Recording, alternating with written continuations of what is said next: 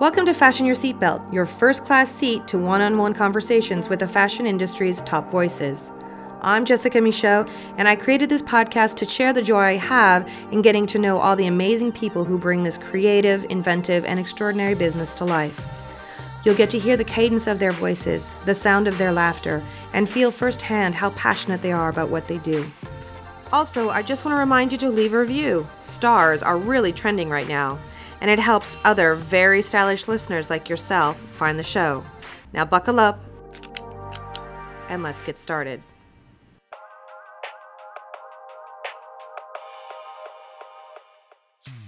As Japan Fashion Week is almost upon us, it felt fitting to finally post my Fashion Your Seatbelt interview with Nick Wooster. Nick and I met up at Japan Fashion Week back in October of last year, long before anyone had ever heard the words COVID or coronavirus. Originally, I had planned on posting this podcast in March when the last Japan Fashion Week was scheduled to start, but then the world shut down and the Fashion Week didn't take place in the real world. But what do Japan Fashion Week and Nick Wooster have in common? Well, Nick, who is consistently one of the best dressed men I have ever seen, is a world class fashion consultant, and he's been coming to Japan for years on buying trips. And basically, he has fallen in love with the country, and today he even sits on the jury of the prestigious Tokyo Fashion Award. In the past, Nick has worked as a buyer at Bergdorf Goodman, he was the director of retail merchandising at Calvin Klein, the design director of the Polo Ralph Lauren brand, and later he also held the role of the men's fashion director at Neiman Marcus. Marcus. Over the years, there have been a few bumps in the road of his career path, which he will talk about a bit in this podcast. But today, Nick is living his best life as a fashion consultant, working with and advising a number of different fashion brands around the world. Nick feels that it's his love of being a fashion consumer that is part of the reason why he has continuously been able to be successful in the fashion sphere. His ability to maintain a user's point of view makes it possible for him to give his clients clear eyed opinions and criticism with the confidence of a true blue luxury consumer. So sit back and enjoy Nick talking about what he loves most fashion. Nick, thank you so much for taking the time. Really appreciate it. Of course, thank you for having me. I know you're um, running around here at um, Tokyo Fashion Week, but uh, before we go into what you're doing here, I'd like to just kind of go back to the beginning because we were talking earlier about how the fashion industry is you can succeed in the fashion industry on your merits, and I'm wondering how you became a success in the fashion industry. How did it all begin? You know, the the thing that I can say about my experience in working in fashion is that I've been doing it since I'm 16 years old. Mm I mean, and I really have my mom to credit for that because, you know, when I announced that I wanted a cashmere sweater when I was in junior high, mm. she said, I'd be happy to buy you a sweater. It's just not going to be cashmere. If you want a cashmere sweater, go work for it. So I thought, well, why not go to the source? So this, the nicest store in the home in my hometown in Salina, Kansas. I marched myself up there when I was a sophomore in high school and said, "Hey, do you need some help after school or on Saturday?" And they said, Yes. And so I started working on nights or evenings, afternoons, and weekends, and summer vacations and Christmas vacations. And then by the time I was sort of a senior, they were like, taking me on buying trips to Kansas City and Dallas and then New York and having me do the windows and displays. And so I just understood retail from a very early age. And also, that was the only, it never occurred to me about design or any of the other kind of aspects of the business. It was like I wanted to be a buyer because I worked in a store and I liked stores. But I understand that's not exactly typical, although I think that if you, I say this to people all the time, if you want to work in fashion, then work in fashion. Mm-hmm. So it's like, I know a lot of people think that they want to be creative directors and they want all these kinds of things, and that's great, but at some point you have to start somewhere and usually many for many people that can be the selling floor of a, of a retail store. Nobody wants to be a salesperson in a retail store except career salespeople who can actually make a lot of money. But what i mean by that is like it's like a lot of waiters don't want to really be waiters. They're all frustrated actors or whatever. You know and so and i think that a lot of people who work in in retail at least fashion retail don't really want to be salespeople, they would rather be the buyer or the manager or you know creative director or what fashion director or whatever they think that is. And it's good to have an aspiration. It's good to have dreams. But at the end of the day, you really it's like you really can learn a lot about a lot of things human behavior, brands, brand performance, service, relationships if you actually just do the job. Mm-hmm. And so what's interesting is I was a salesperson in 1976, you know, basically until, I don't know, I graduated from college and then I moved to New York and worked in advertising. Different story mm. because I sort of felt like I wanted to be Darrin Stephens or something, okay. working in an advertising agency because I'd studied journalism. Mm-hmm. So that's what I did for a period of time until I realized, like, oh, I just want to be a buyer again. So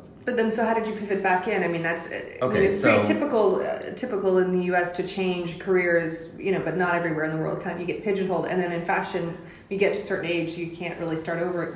because because this sales thing, standing on the floor, comes up two more times. So mm. in 1986, after being fired from New York Magazine, selling advertising space, it was a oh. long story, and I was not suited, well suited for that. They also diagnosed my drug problem.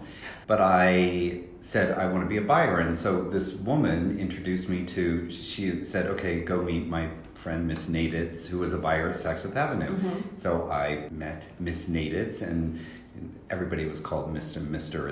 in Saks in those days. And I said, you know, I want to be a buyer. And she's like, okay, so, you know, there's two ways that you can do that. One is to be in the training program. This was in like March of 1986. One is to be in the training program. We usually recruit from the Ivy Leagues, and that's in September. You know, you would start in September. I was looking for a job now. Mm-hmm. Um, or you can start working on the floor as an as like an assistant department manager and work your way up that way.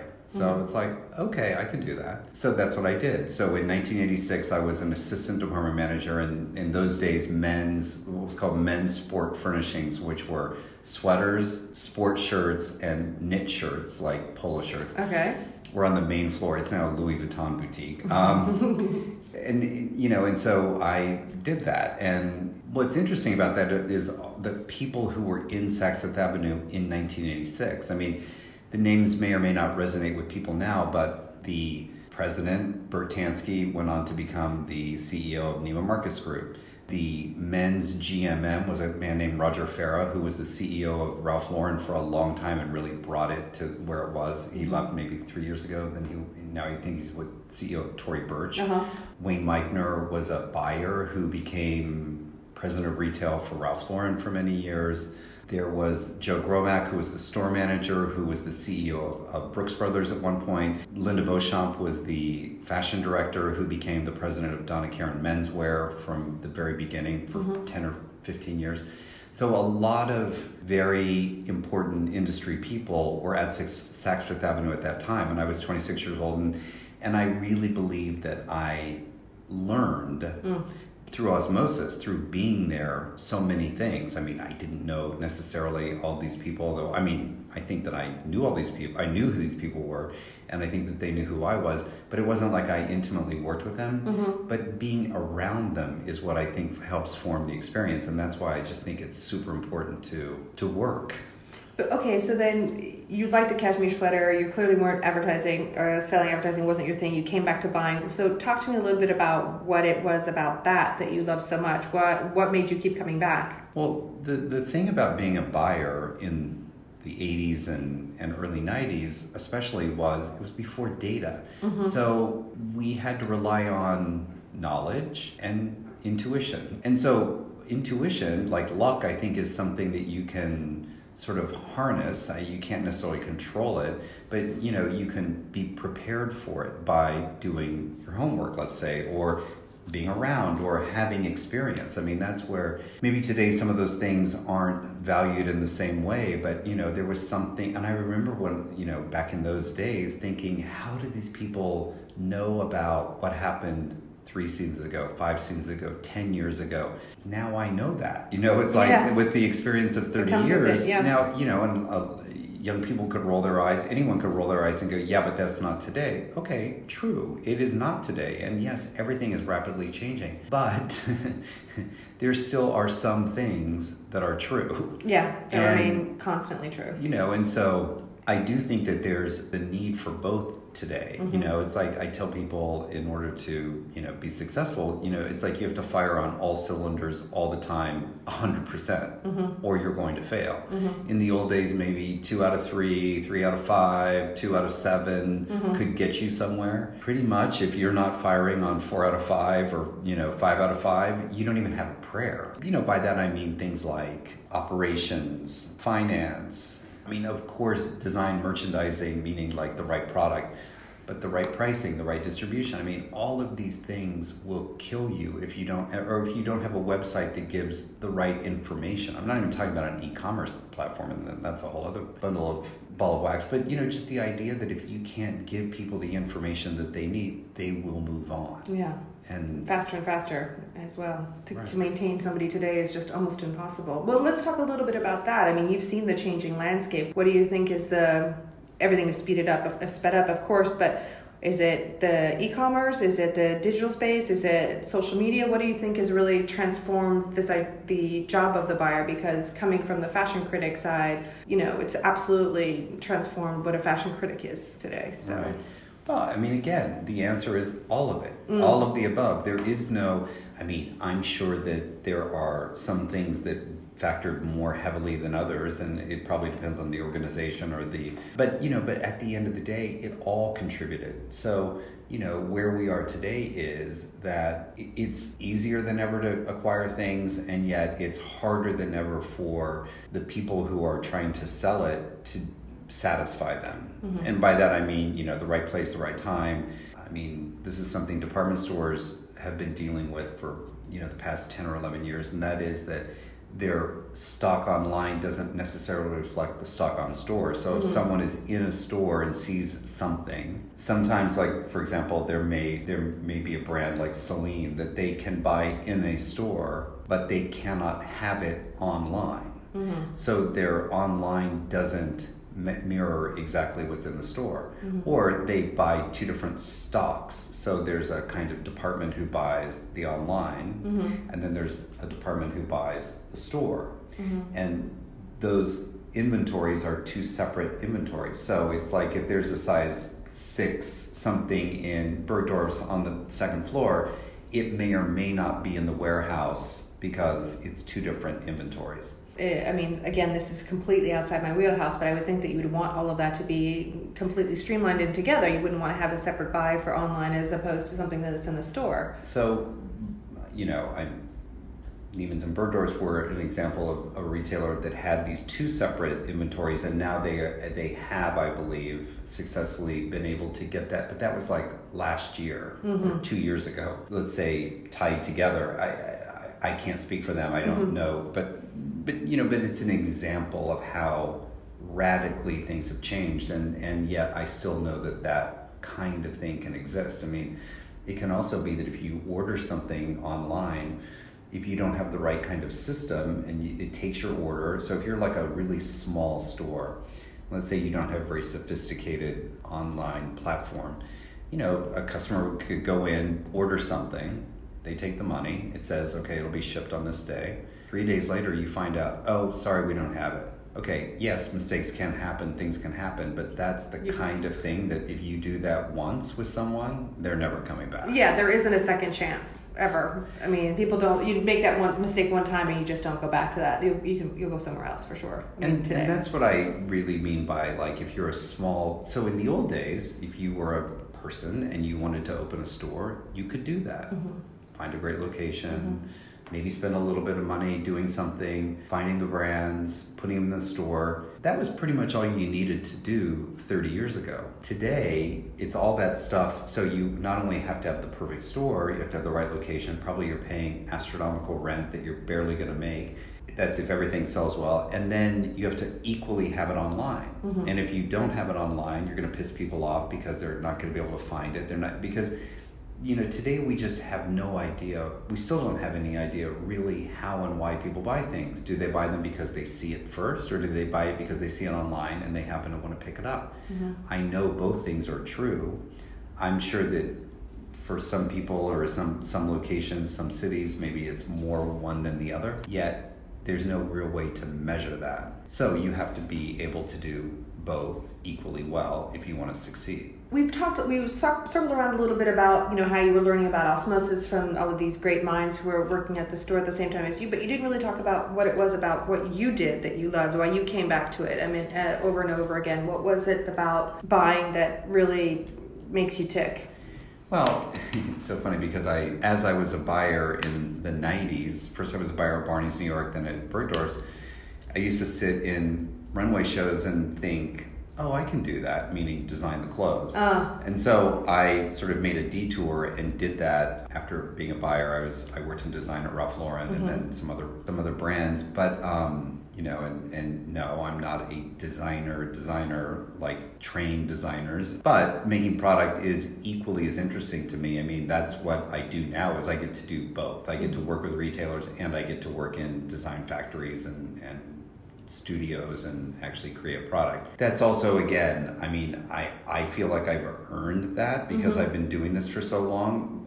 You know, many people can do that too and maybe they're not so interested in one thing or the other. So there's no, you know, I mean, that's the great thing. But it isn't that the, that isn't that the way also today that eh, which wasn't the case when you first started out. There's this hybrid mentality where you can do multiple things, you can be multiple things. Where in, where back in the day when we both started, you had to be one thing and nothing else, almost to to your own detriment. I mean, maybe... I had a headhunter tell me in 2001. So going back to the sales thing, because so in 2001 after having worked with the designer, his name was John Bartlett for five years, and we sort of had like a big thing, and then it sort of contracted a bit. We were sort of not the his business. He wanted, you know, it was like after five years, it was time for us to sort of separate. Mm-hmm. So we did, and I couldn't find the next right job, and so 2001, 9/11. Anyway, a series of events happened. I ended up having to move to Los Angeles and found myself without work again. Mm-hmm. I had moved for a job that didn't last very long. And then I, you know, ended up being in a relationship, which was also a new idea after 10 years. So it was like living in LA, which I'd wanted to do. I'm unemployed again. What the fuck am I going to do? And um, someone suggested, you know, why don't you work at Barney's in Beverly Hills? And I was like, I'm not gonna do that. Like, yeah, I was a buyer. I was yeah. a buyer at Barney's. Yeah, been there, done I, that. Mm-hmm. But I did, and so in from 2000 in 2004, for seven months, eight months, I was on the floor in women's designer selling dresses on the second floor, and I was a terrible salesperson. um, part of it was like I felt ashamed, but part of it is like it's hard. Mm-hmm. Like it's really hard work. There's obviously there's competition amongst the tenured people that had been there, and you know at the end of the day, I knew that I wasn't going to be doing this forever. Or I hoped that mm-hmm. I wasn't going to be doing this forever. And I wasn't aggressive enough that I mean it's like listen this is your you've been doing this for your career I'm not going to fight with you about that like yeah. I'll let you have it probably I could have not been so nice about that. Mm-hmm. But at the end of the day, it's like, but it was fascinating to me, and it really is like getting an MBA when you do that. I was in my 40s, mm-hmm. so when I was 44 years old when I was doing that, you you you know i saw how brands delivered i saw what you know how brands represented themselves meaning the people that they would bring in to do trainings and clinics and mm-hmm. and the ones that did and the ones that didn't mm-hmm. and you saw what it i saw from the inside what it took to be successful at the store level and also how hard managers and salespeople work mm-hmm. because it is hard work and this is again before, really before any social media and before, certainly I mean, online existed, but it wasn't the behemoth it is now. Yeah, that it is today. But you, but you also saw how when something was hot, and when you know how elusive it was to like you know, I mean, I will never forget like a Marc Jacobs sweater that like literally, or you know, Prada shoes or whatever it was that just people, ha- women had to have, mm-hmm. and how they were calling around the country to get that kind of stuff and how i mean it happened i mean business was good in those days mm-hmm. and but you know but it's like it just it's it's hard work like and that's the thing that i think so many people the the one the one thing that's really unfortunate about social media is that it it glosses over the fact that you don't see the hard work that goes on behind it For like sure. you know uh, okay you know i have this iPhone, which has the most amazing camera on it, mm-hmm. and it does take fantastic pictures. Okay, that might make me, who is not a photographer, take better pictures. That does not make me a photographer. Yeah. And so, for every you know good picture that a non-photographer can take, makes it appear that they can do the job of a real photographer. When you look at the pages of, of magazines, like real magazines, who do you know what it takes to make a beautiful image.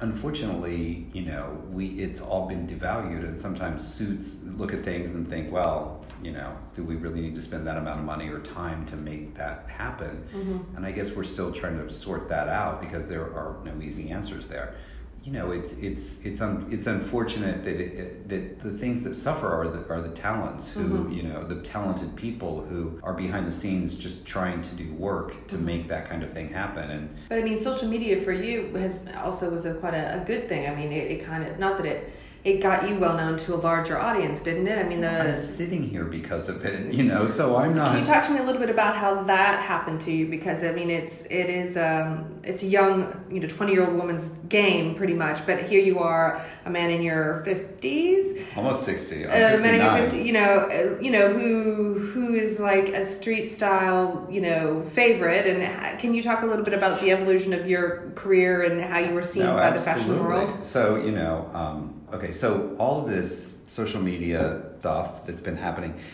you know, happened for me. So after standing on the floor of Barney's and then having two other jobs in LA that were sort of what whatever they were. I mean, I had I I had, I had a very nice life in LA, and I was mm-hmm. perfectly content in my mid to late forties that like this was going to be my life because I assumed. Okay, fashion's the young person's game. I've already had this career. exactly. Like my time is so I was kind of Making your peace with it, yeah. To that's where it was, and in the summer, uh, the, in the fall of 2009, I read in Women's Wear Daily that the men's fashion director job of Neiman Marcus and Bergdorf Goodman was available, Mm-hmm.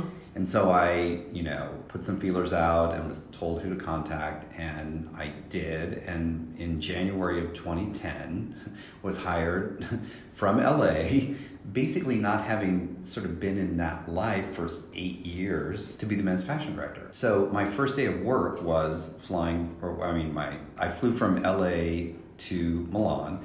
And on my first day of work, which was the Saturday of men's shows mm-hmm. after Pitti Uomo, mm-hmm. Scott Schuman and Tommy Ton both took my picture. I mean, I've always known that I can dress myself, and so that's been again, I, I knew about the sartorialist and I knew about Tommy, but I didn't have any idea that although I I mean I was aware of how I dressed and I was aware that I had a style, it never occurred to me that I would actually get my picture taken. like I just was like, you know, Living your life, you wearing know, what I'm, you like. It's just what I do. Like Yeah. that's just. I mean, I, I need to get dressed, and I, I always thought that a requirement for working in the fashion business was that you had to be stylish. But Mm-hmm. okay, and I never Less and less these days. I mean, but go ahead. Yeah. So you know, so I thought I was just doing my job or doing what you're supposed to do. Mm-hmm. It never occurred to me that it was somehow remarkable or or different. So that event, and then some subsequent bloggers who wrote about me and and con- continued to take pictures. As I became content on Tumblr and blogs, Mm-hmm. I you know was what's Tumblr? Like I didn't know what it was. And then, and then that job ended because of, you know, uh, something that I said, and um, and Do you regret saying something that you said? in hindsight, absolutely not, Okay. because I didn't need to be in that job longer than I was. You know, so I, I thought it, my life was over, and that I was really like I had really like there would be nothing for me. The reality was was that different from 2001. The next day, so what happened was I said something on at GQ that I, you know, that I thought was off the record, but it, I don't blame the journalist. I did not, you know, Say I, I did not. So I, anyway, my mistake, not theirs. So I was fired because I called myself an old fucking midget queen, you know, and so because I was being self-deprecating, which I thought was funny, and Yeah. obviously they did too because they decided they elected to. It's a it. it's a great little yeah morsel that for and sure. so, but you know, at any rate, the there were three opportunities, two of which I ended up doing the next day, or you know, I mean, that I was. but you think fine. people came knocking on your door because of the social yes, media stuff? Yes, And Because you become a brand. right? So again, I I didn't do anything except. I I knew that I was content, and I'm using air quotes. I mean, Mm-hmm. I wasn't trying to be content, but I knew that I was somehow. And so that one of those opportunities was to work with Gilt and Park and Bond, which were in 2011, where the, it was one of the hottest companies to work for at that time, and they were hiring people like crazy. And I worked with all these young kids, and they told me about Instagram in like its third or fourth month. Mm-hmm. And so I joined, and then all of a sudden, like I got an audience. Mm-hmm. I mean, it was like, how did that happen? Like, again, I'm not a photographer. Yeah. I'm not, you know, so I'm super grateful to Instagram and to social media for the career that I have had through my 50s and going into my 60s. Um, Well, and it's led you here. I mean, to a certain extent, because you've been coming here since 2014 here in Japan, and, and you're also on a, a jury here, and you're supporting younger designers here. I mean, is that? Can you talk a little bit about that? Yeah, so so again, I, I mean, you'd have to ask them, but I, I think that um, because of the profile that I have, or because of the audience that I have, they were able to, you know, sort of justify the expense of bringing me over amongst other people. But I've been lucky enough to sort of stay, and I get the, and then, but really, so okay so yes we attend shows we but the real work is to mentor people in the uh, tokyo fashion award which is a kind of incubator for for promoting each year so it's two two seasons they promote six brands by exposing them to the west through um, a booth at pitti uomo this is during the men's markets in january, January, and, and June. june Mm-hmm. it also then Paris co- corresponds with the women's pre-collection markets in January and June. So a showroom that gives them, you know, exposure, gives these domestic brands exposure to a wider audience in Europe. And there have been some real success stories. Facetasm, Dublet, D- Doublet, Bedford, um, JW Bedford, TAAKK, Quan, many others right now, Children of the, of the Discordance. But the point is is that it's a it's an amazing program that gives a great runway and opportunity for the country Japan to sort of show itself to a, you know to a wider audience and it's it's amazing to be part of that. Do you think um, there's always this debate about you know there's the there's the top four capitals of fashion and you know what's the fifth one? I mean, would you say that Tokyo has proven itself to be the number five or? I mean, I you know, I, I I don't know. I mean, probably there are several good other contenders. If but you know, my thing is, I, don't know that we need more fashion weeks. I just think that we need better ones. Like meaning better programming, more critical mass, maybe more you know. uh, Timely or diversified programming, maybe like you, like we were talking about, maybe um, not just runway shows or presentations, but maybe there's an opportunity for discussions or, as you said, master classes or some other expression, mm-hmm. not just the traditional format of a runway show. Mm-hmm.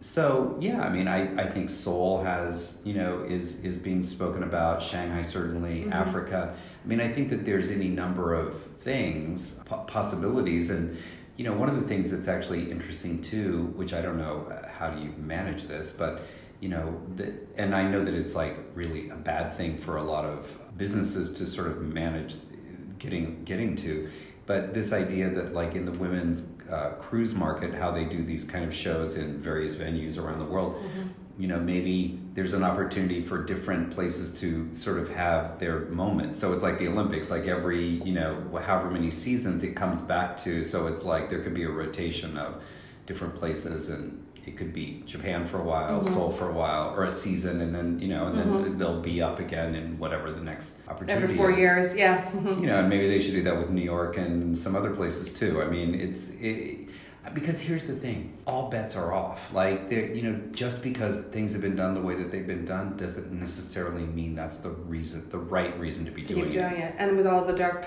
consumer brands and, and all these other avenues for brands to get the word out, then yeah, that's an absolutely a valid point. Um, okay, let me ask you the five generic fashion questions that I ask all of my my interviewees. What is your, or maybe not, your favorite piece of clothing that you own? The thing that you love most, that you cherish the most? I absolutely don't have one. I, I have so many clothes and so many things. I mean, I I don't have one. Okay. Do you keep everything or do you rotate stuff out? I Oh mean, do you God, have like I- closets upon closets? I have closets upon closets. I have a master bedroom that's a closet, and I have stuff in storage. You know, I yeah, I I keep too much. I buy too much. I give away a lot. I sell off a lot through either you know Grailed or uh, Tokyo Seven, or and then you know a lot of people in my life benefit from your little habit there from my largesse. No, because because I think it's important to give stuff away. Mm-hmm. I agree. I agree. What is the one item of clothing or accessory that a man or a woman should really like? Even somebody who doesn't have a lot of means, they should really invest in. Like, there's that one piece that you want to. Well, I say this. I, you know, I say this for for men. You know, it's like buy the best you can afford mm-hmm. always, and it is. I do not practice this well, I guess I do because I just buy a lot, but I mean, I, but I, you know, I, I, things like a great pair of shoes, like a, you know, a perfect pair of wingtips or, you know, a perfect pea coat if you live in a cold climate or a navy blazer if you need to wear a jacket, you know, good white shirts, which don't have to be expensive white shirts. Brooks Brothers makes beautiful white shirts, but the point is, is that like you should have good things. I always say this too, like one beautiful alligator belt with a silver plaque buckle, like something that's just that you could wear with jeans, you could wear with mm-hmm. something dressy, and it can work in equal context. Mm-hmm. There's a lot of menswear is really easy in that way to sort of break it down of like, you know, a great camel hair coat or a black or navy cashmere top coat. Like those kinds of things, those kinds of real foundation pieces are the kinds of things that you should spend your money on. Okay. Um, I'm gonna. I know I have a couple, three more to ask you, but I just want to go off on a tangent here real quick and ask you about because we didn't talk about this. Was the evolution of the menswear now with street and activewear becoming kind of overtaking the anything that's tailored, and and then now that people are ta- talking about how there's tailoring being pulled into streetwear. I'm wondering how you're feeling about the current state of men's fashion well, I mean, my feet are happy that I wear sneakers a lot. Oh, um, me too. But you know, but at the end of the day, I think that the business, and I really collectively blame everyone, that we've again shot ourselves in the foot. That um, you know, you took things like suits and replaced them with hoodies. You've taken things like Goodyear welted shoes and replaced them with sneakers. And you've taken cashmere or camel hair coats and replace them with puffer jackets. So all, each and all of those things are fine. I love a puffer jacket, I love sneakers, and I love hoodies. However, I don't want a diet of candy. Like, mm-hmm. you know, there are some times, I mean, I think a sen- having a sense of occasion is an important thing for a, a, a person, I'd say man, but, a, you know, certainly mm-hmm. women too to understand. So it's good that maybe there will be a bit of a reckoning, somewhat, style, let's say a style reckoning, that it's not always appropriate to wear sneakers, it's not always appropriate to wear hoodies, it's not always appropriate to wear ripped jeans at the knee. Mm-hmm. There's a time and a place for everything, and there's nothing wrong with that in and of itself. But when you see it all the time, constantly 24 7, it mm-hmm. does make you kind of wonder what the state of Western civilization is in. And so, you know, I know it's not going to happen overnight, and I don't believe that suits are ever going to overtake sweatshirts as, you know, a category. Mm-hmm. But it will be nice to see the pendulum swing back yeah. a little bit. Yeah. Okay. So, with that in mind, who is your favorite designer, living or dead? I, I have to say Rei Kawakubo of Comme des Garçons. Mm-hmm. Why? because for someone to be as encyclopedic as she is and as the company is to be able to do what they do from there now the most important i would argue the most important department store retailer in the world with mm-hmm. dover street market. Comme des Garçons continues to innovate and to do amazing things and i buy a lot of it. Like i'm wearing it you know it's like i i just it's always good. And even when it's not like my cup of tea, because there are some collections that are harder than others to maybe find a lot to buy, it doesn't matter. There's just so so much there. Even on a bad day, they're better than most everybody else out there. For me, it's she's the best one. Mm, okay. Is there a fashion trend that you will never follow? Following trends. Good answer. Yeah. Um, I mean, you know, here's the thing. I hated that question as a fashion director because and I hate that word because it, it implies throwaway. It mm-hmm. implies something is already going to be over as soon as you utter it. Mm-hmm. Um, I hate that. I, I hate, obviously, there are currents, there are things happening in the world that you understand are, you know, wow, like that's, and I, I use the word expression like that's out there, it's mm-hmm. in the ether, it's like you can feel something, and, and that's v- valid and real. But you know, but the the idea of following trends for the sake of following trends or to be concerned about them mm-hmm. is, I think, misguided. Like, why waste your energy on that? There's nothing wrong with wanting something that other people want, but to try to chase it and feel like it's a, a form of validation is, I just think, I I, I think we see we that there's less and less of a need for that. Mm-hmm. Yeah, I agree with you on that. Okay, last question. What do you love most about fashion? You know, it's so of all of the basic needs, home, like so you could say decorating, food, so you could say having a restaurant, so shelter, food, and then clothing. I mean, the clothing for me is you know it's one of the three essential needs i'm interested in certainly decorating as well as it i mean i'm not saying i'm going to do that but i but i do love beautiful interiors and architecture but you know, I'm not a food person at all, but I do enjoy a good meal as much as everyone. We So it, we need it like we need air. Mm-hmm. You know, we have to wear something. And I've always said it doesn't take any more effort to think about or to put on something nice as it does to put on something not nice. Mm-hmm. So with a little bit of knowledge, meaning education, like learning about things, with a little bit of skill, taste, and you know, and and some of that can be learned and some of that's innate. I mean, mm-hmm. some people are musical, some people are athletic, some people have a, an ear for foreign languages. I have a, the ability to dress myself. Um, that's your superpower, right? Well, but you know, but at the but by the same token, so does everyone. And mm-hmm. even if you you know think that you don't have possess that skill, if you just follow a few set of like basic rules, like dress in one color or you know find clothes that fit, suit your body type, mm-hmm. not a trend, you'll be fine. Nick, thank you so much. I really appreciate it. This has been such a treat. Thank, thank you. you. Thank you. Thank you. Don't want to miss an episode of Fashion Your Seatbelt? No problem. Just go to iTunes or wherever you download your podcasts and click on the subscribe button.